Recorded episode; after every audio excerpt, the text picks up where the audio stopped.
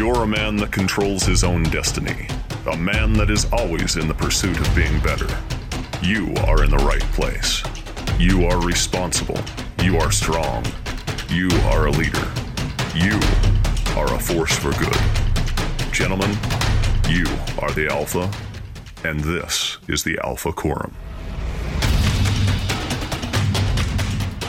All right, welcome to Alpha Quorum. Uh, I am your host, Eric Johnson.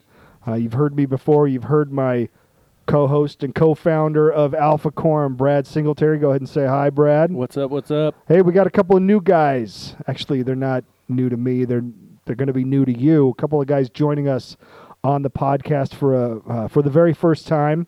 Uh, first of all, the one and only. Uh, what was your handle again on Instagram? Hobo Uh, Moped. Is Hobo that- moped, yeah. you're, this is Hobo Moped from Instagram, Mike Spurgeon. Go ahead and introduce yourself, Mike. yeah, Mike Spurgeon, Taco Mike, otherwise uh, known as Taco Mike. Where does the taco Mike come from? Uh, What is just we do Baja trips, and so when we're down there, we just uh, they just call me Taco Mike. okay. All right. I think Taco Mike's way cool. Hobo thought- moped, that's what I call my motorcycle. It's the moped. I'm a hobo, hobo moped. The beard kind of makes traveling you look train, like a, tranny. a, a, a hobo. We'll have to cut that out. Let me. we don't want to offend any carnies that might be listening chop chop. on their Metro PCS phone. So I like the beard though. The beard is actually. What does Mrs. Spurgeon think about she the does- beard? She's not a fan. She doesn't like it that much. She's not a no, fan. not really. Mrs. Johnson hates the beard. Yeah. She says, "Yeah, you're cute without your beard, and I'm cute with a beard, right?" I'm So- taking Santa in a whole different direction, a dark direction. To be honest with you, there's a there's a dude at, at like a homeless guy that sleeps outside my office, and if I get to the office early, he's still like laying there in front of my office, and you and him have the exact same beard. So be- people at church asking me about this because it's a little long for Mormon standards, and so um, so I um, I tell people that I'm taking the Amish lessons, the Amish discussions, and as soon as I'm Amish, I'm going straight to Rumspringa, like just right there. Do not pass go. Do not collect 200 bucks. Straight away. what what do the Amish lessons are? They is it whittling? Is it all woodworking and things like butter that? churning. How to milk a cow. All right, Mike. Well, welcome to the uh, to, to the to the podcast. I will say that uh, Mike was uh, tuning up somebody on the phone right before we went live, and uh, I'm excited. I'm I'm kind of thinking I might hire Mike as a personal coach because he was slapping this guy silly over the phone. It kind of it was exciting. to hear.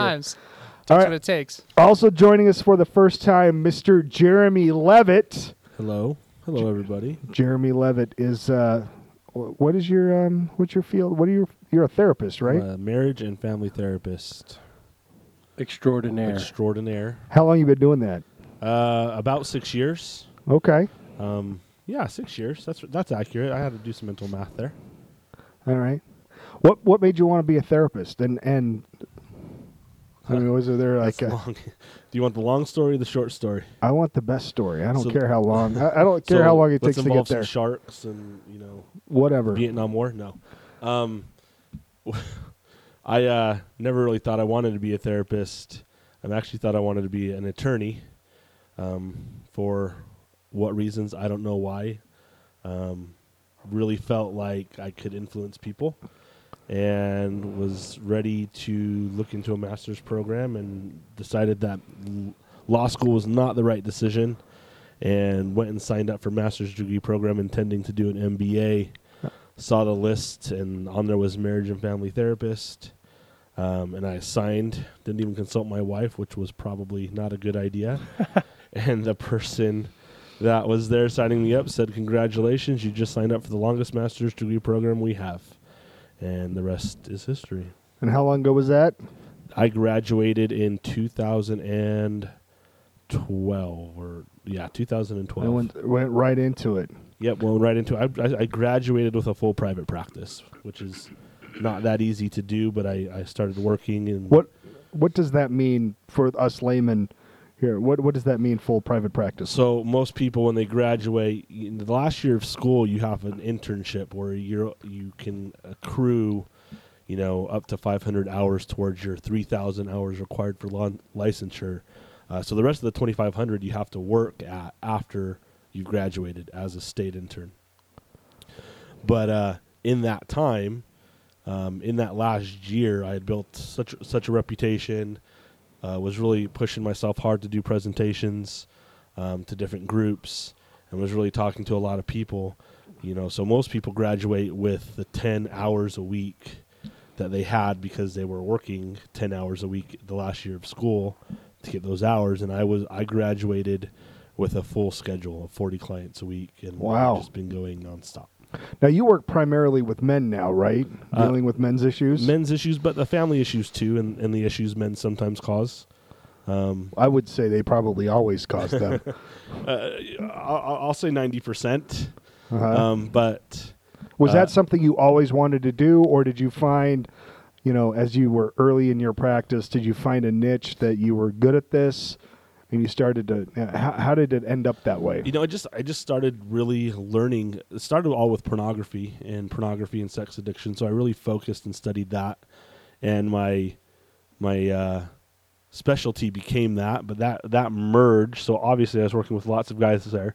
But to say just guys struggle with it is is not true. I work with probably twenty to thirty percent of my clients are women that struggle with that as well.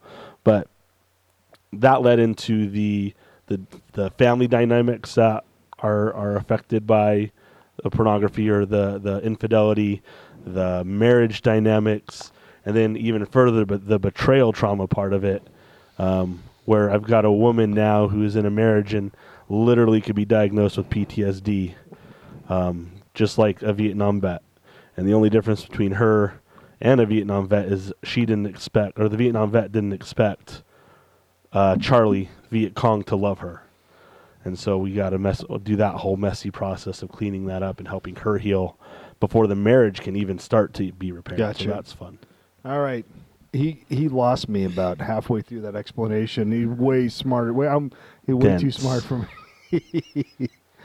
um, what would you say the number one as as for working with men right now? What would you say the number one problem they're facing? I mean, I think that all four of us. You know, one of the things I think that attracted the four of us to getting together and doing this podcast is we all agree that 2018 is a very unfriendly time for uh, traditional, as we would define it, masculinity.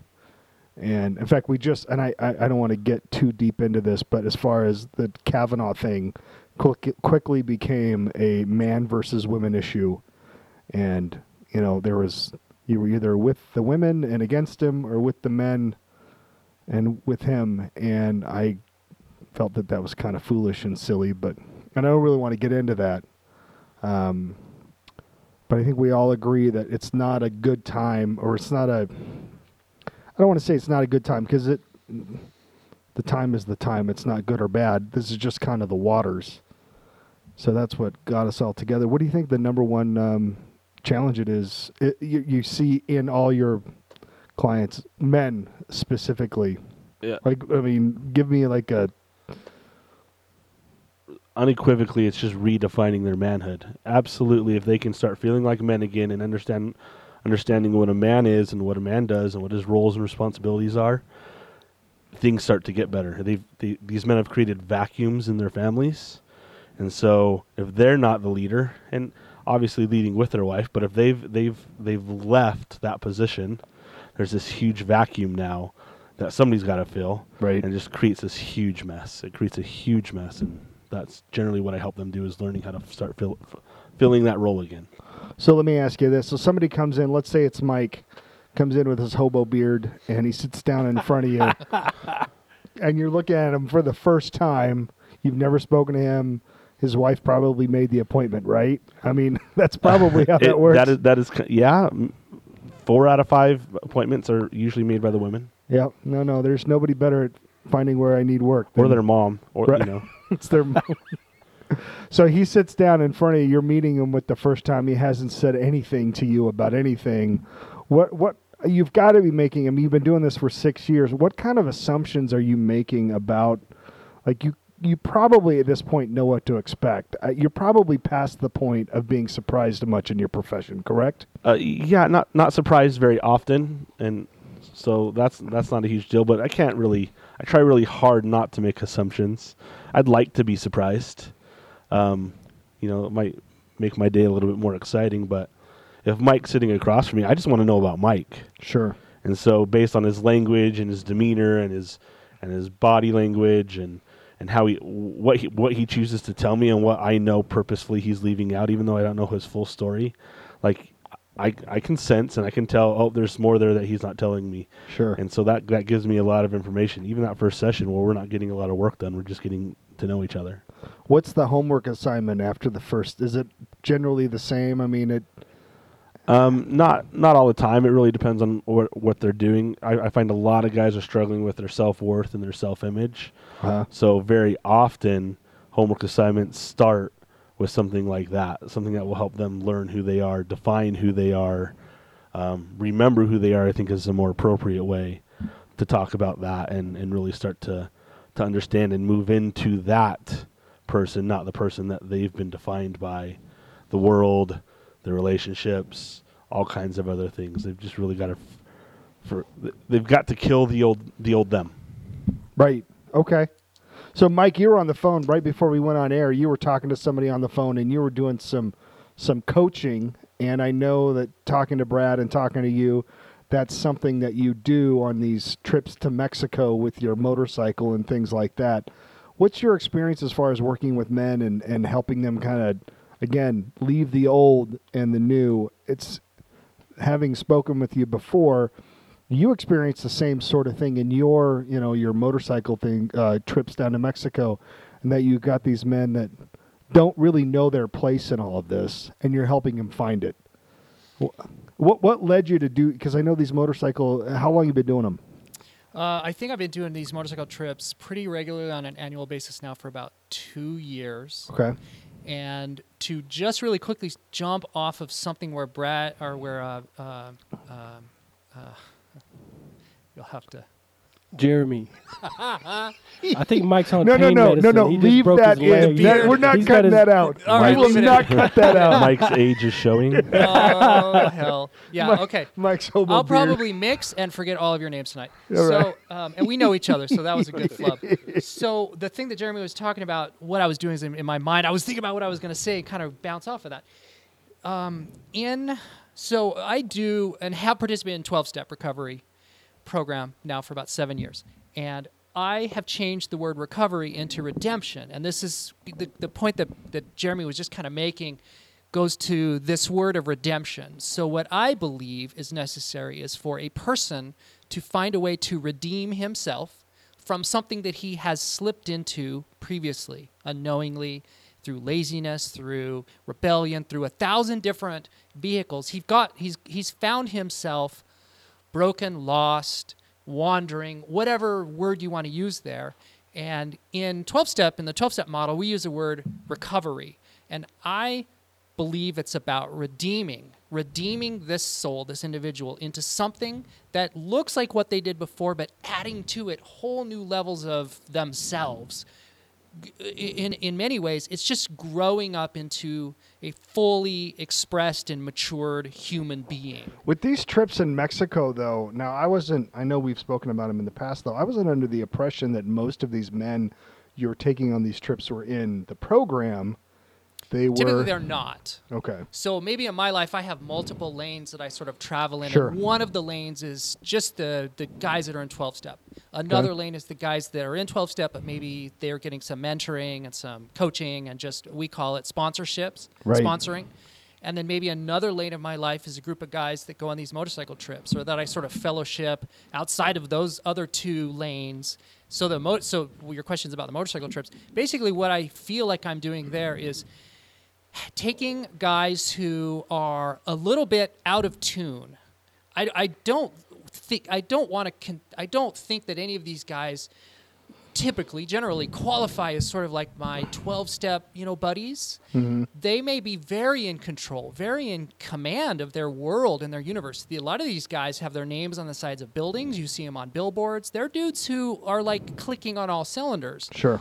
However, there's parts of their life that are unraveling or unraveled to a point where they are getting into trouble. So these are guys who are like starting to redline, right? They're, they've got parts starting to come off the airplane and they're doing they're doing their level best to keep it all together. And by all outward appearances, they probably are. However, inside, they're racing at full tilt. They're at red line, and they are letting things slide internally, externally. They're also involved in really risky behaviors to try to push some of those adrenaline buttons, to get some dopamine, to get some of those feel good juices that, that juju going inside of them that they are they're detuned a lot of times because you know they they used to get their jollies praise of man right? They used to get the pat in the back when they would get a new level in career or maybe some new financial achievements. Like these are dudes who are like top of the mountain. Okay. and there's very little left that they're reaching for. And so life feels boring. It feels uh, old and stale. And so these are guys who now maybe are um, really high level you know uh, cocaine and hookers and, and affairs and all of these behaviors that are very high level self-destructive things When you when you, when these guys go on the trips with you though, are you aware of these sometimes yes, behaviors, somet- or is this something that you're stripping? I mean, because part of your program is just breaking these men down to the bare bones and working, you know, with the raw materials and getting rid of, rid of, for lack of a better word, the bullshit, and then building them back up. And so this stuff comes out not necessarily before you go, right? This is something that happens in the process. You're finding these things out, correct? Yes and no. So it's both. And sometimes I know these guys personally, and i, I have a sense of who they are and what's going on in their lives. And so th- there's there's um, an expectation, I guess, of um, on my part. Like I already understand where you are, right? And so I'm not scratching a lot to try to dive into that because like mm-hmm. maybe I know. Some of these guys, though, they are. Star- here's here's the thing. Maybe I want to say this. Most men in their lives are starved for male companionship. They're starved for deep level companionship. Really, really deep connection with other dudes on a level that is not super superficial with sports or work or just the day to day grind of life. And so when I'm out with these guys, what I'm trying to do, firstly, is I'm trying to say, look, I'm willing to put myself, I'm willing to project myself to you or present myself to you fully exposed. Like I'll be, I'll tell you anything and everything that may help the relationship to be born and to grow. And I'll knock myself down. Like I'm willing to be completely open and, and, you know, exposed in my story with the hope that maybe you see that and you're like, okay, so if this dude's willing to go there, I can go there too. Because in our typical interactions as dudes, we're just keeping it super light, Right. right? We're, we're keeping it super saltine cracker. That's all we're going to do. But when we go on these trips, we're crammed into a car. We're going out of country. We're on motorcycles. Da- the danger level, the adrenaline level, the masculinity, the testosterone's up. Like everything is up. And then I introduce, and it happens organically, we introduce some. I hate the word vulnerability, but I'll use it there. We, I introduce or I hope to facilitate the introduction of some exposure, some willingness to expose yourself. I think the vulnerability, if you're willing to be vulnerable with people, they're more likely to be vulnerable with you. It has to start there for me, in my experience. Otherwise, they're not going to trust you. And allowing yourself to be vulnerable in the right conditions, it empowers you to help somebody else. Yeah. You so ha- what I what I think I'm doing is like I'm I'll show you my scars because I'm going to ask you about yours. Sure. And if you don't know that I have them and what they look like and how deep they are, then you're probably not going to want to tell me about yours because yours are probably yours are maybe deeper than mine. And so you need to know the depth of my experience. And and I don't want to dump it on you. I mean, I it's not a confessional, and I don't need those experiences to be the moments of like I need to bounce this off you because I need some validation. I just want you to understand this is maybe where I'm fr- I'm coming from, so that when I ask you a question that's a little deeper, a little harder, a little more you know serious, I guess, than what you're normally used to having conversations about, you're okay with going there because I just went there. I just did that. I got in that you know shitty water, that muddy water, Right. and it and I survived. So jump into. Okay. How long have you been doing that? I mean, I mean, this is obviously a story here, and we're introducing ourselves to the audience. I'd I'd like to know at least with. I guess my question is a why motorcycles and b why Mexico because I am 44 years old and I've been to Mexico once if you count Tijuana and I've driven a motorcycle exactly zero times in my entire Wow. life. If you put me on a on you if You could put me on a motor, motorcycle right now. You might as well put me in a cockpit of an airplane. That's I would know that much. You're Like- that experienced. like that. Either one of them, I'm starting at exactly zero with how to do it. So why Mexico? Why motorcycles? And you've been doing it for a while, and you seem to be having some success getting people to kind of be honest with themselves. Yeah. So uh, that's a good question, and there's a couple of couple of things going on there. One of the things I'll start with this. One of the things that I have found effective when dealing with with guys, especially in 12 step, is when their lives are so degraded, uh, Napoleon Dynamite decroded down to this level where they're just completely they're so knackered, they're so just out of sorts. They don't even know what's up and what's down. They're lost.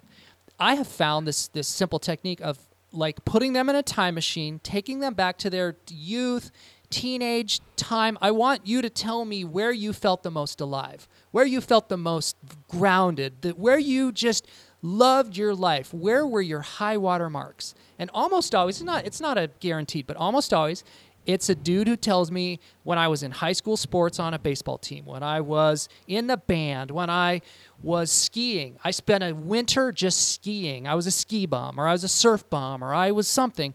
But it involves there's there's components that I discovered are universal: physical activity and adrenaline, uh, camaraderie with other guys. You weren't doing it in a vacuum; you were doing it with other people. Um, you were taking risks, personal challenges. You had um, you were putting yourself out there, and you were doing it at a level that maybe could get you into trouble with your with your in group, right? With the people that you're with. Like your family didn't like that you were doing this that much. They thought you were kind of wasting your time or being foolish. And those are almost to a man when I when I dig into that, they all have that common universality. They're all doing something different. And so what I do with these guys is I time machine them back and I say, "Let's go back to when you you were that guy. What were you doing?" For me, it was riding my dirt bike. It was out in the desert riding dirt bikes. And so that's my thing. That's what I went to and I brought that forward in a time machine to try to use as a resource for me in getting my wires straightened out. So, And my next question is: so now I got the motorcycle part. Why Mexico? it's the next question. Like, so I, I understand that part now. So does that make sense? No, absolutely, it makes sense. I think you're trying to put them back in a state where they. I want you to go back in time when you felt really good about yourself Right. Mm-hmm. and felt like you were, you know, dialed in. Let's have you do that now. The, the one quick other thing about that is most of these guys haven't done those things in years and years and years. Okay. It's been years. I've had guys who like will pick up a guitar for the first time in I, I'm years. sitting here think. I'm sitting here listening to you talk, and I'm trying to think. Man, when was the last time I did do something that kind of blew my skirt up as far as like making you feel alive and and masculine and all you know all those things and I don't know if I could do it. You know, I mean, thinking back, I I'd be going back a long ways to kind of figure out. Okay, we can the- work on you, but but you get the idea, right? No, I absolutely understand You're- it. I'm just I'm asking tracking. myself the same question, and I'm thinking, man, I don't know if I can answer that question. You know? Yeah. So, Okay, so why Mexico? So I've been going to Mexico for 15 years or so, and just the first time I was there, I felt like it had a, a energy, a vibe. There, it was laid back. It's um, the food, tacos, the people, everything about it, and just combining, uh, you know, brotherhood fellowship with dirt bikes and risk. It's a risky thing to go to Mexico. It's not what you hear in the news where we go, rural Baja Mexico, but Right. there's there's risk there's all of these things so i have discovered through trial and error and just practicing this that taking a guy who feels stalled and stale in his life putting him on a motorcycle and taking him down to baja mexico there is some magic in that formula that i don't know that i can express what it is i uh-huh. haven't done the math on it i don't understand it but i can i can prove to you through lots of experiences with lots of dudes that there is something there that does work I really think it's the tacos. it, it's 82% the Yes, tacos. Let me the ask you this: tacos in Mexico or Del Taco? Which do you prefer? I don't even want to entertain. I'm not even going to go there That not- because it's that's. Yeah, you know which one it is. So I'll, here's here's my last question on that, and I think I know the answer because I'm thinking I want to take motorcycle lessons right now and renew my passport. Just listening to you talk, but um, guys don't just go on these trips one time, do they? No, it get a is a repeat. Yeah, these are guys who once they taste, you know, you get a bite of this apple and you're like, I Sure. need that in my life. I want that. I mean, quite frankly, if if somebody out here is listening to this podcast right now, they know there's a primal itch that they can't identify, but they know it needs scratching. I mean, that's absolutely like we live in a time where you know we get in our car and we drive to a box and we spend 10 hours a day by ourselves and we do we miss that camaraderie i I, I my family is my wife and my daughter so i'm not around men ever at home you know Yeah, and so uh, to to your point, when you get guys together, and we've now we've now invested in this trip, we've spent money. There's there's things that are in the male DNA. This works to the to the level of the caveman. So we have shiny things. We're competitive about the shiny things that we buy and we do to our motorcycles, and it's physical. We we're fixing things. We're working on things. It's toys. Then we plan, we strategize, we look at the map. What is it, what's it going to be like? Imagination is involved. There's the camaraderie of the pre-trip where we're texting and we're busting each other's balls, and there's that fellowship.